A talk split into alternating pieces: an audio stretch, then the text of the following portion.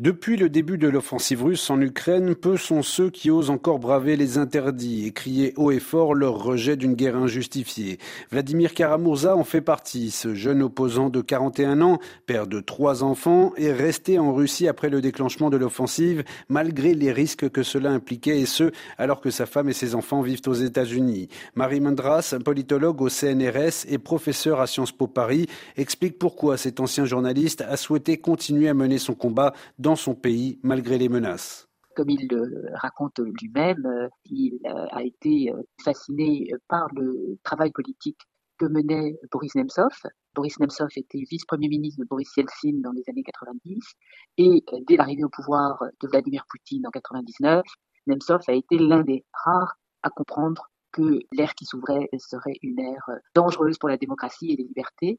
Et en février 2015, quand Boris Nemtsov a été assassiné Karamurza a décidé de consacrer toute sa vie à combattre un régime qu'il considérait déjà à l'époque comme euh, une dictature et un régime criminel. Vladimir Karamurza, qui a joué un rôle clé dans l'adoption en 2012 aux États-Unis de la loi Magnitsky, est considéré comme un ennemi par le régime de Vladimir Poutine. Et après avoir critiqué les autorités russes et l'armée suite au déclenchement de l'invasion en Ukraine, le Kremlin semble-t-il décidé de s'acharner contre lui, comme le détaille Gilles Favarel-Garrigue, directeur de recherche au CNRS.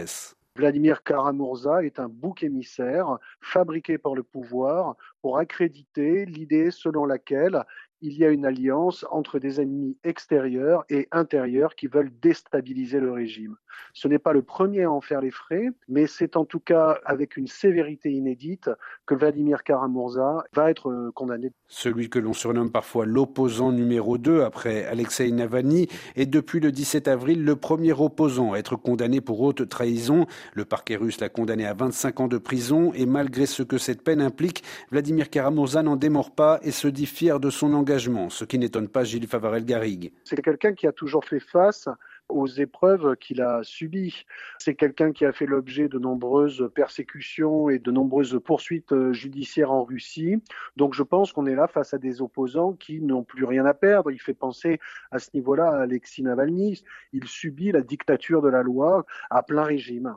C'est un choix qui vise sans doute à forger aussi une image de détermination par rapport au pouvoir russe, mais on ne peut que s'inquiéter pour ses opposants et pour le fait qu'ils puissent terminer leur vie en prison. La santé de Vladimir Karamurza inquiète et dans un pays avec un régime que beaucoup qualifient de totalitaire, celui à qui le Conseil de l'Europe a décerné en 2022 le prix Václav Havel des droits de l'homme pourrait bien subir des conditions de détention inhumaines, car comme l'explique Marie Mendras, les autorités le craignent. Pourquoi est-ce que Vladimir Poutine services de renseignement ont décidé de se rassurer en se disant qu'ils peuvent écraser Vladimir Karamurza et le laisser mourir dans un camp à régime sévère Eh bien, c'est que cet homme leur fait peur. Vladimir Karamurza, après une parodie de justice, a été condamné à 25 ans de détention dans une colonie pénitentiaire. Il s'agit de la plus longue peine infligée depuis la fin de l'Union soviétique pour une activité politique, une décision qui a suscité de nombreuses critiques dans le monde après un procès qualifié de simulacre et de procès politique.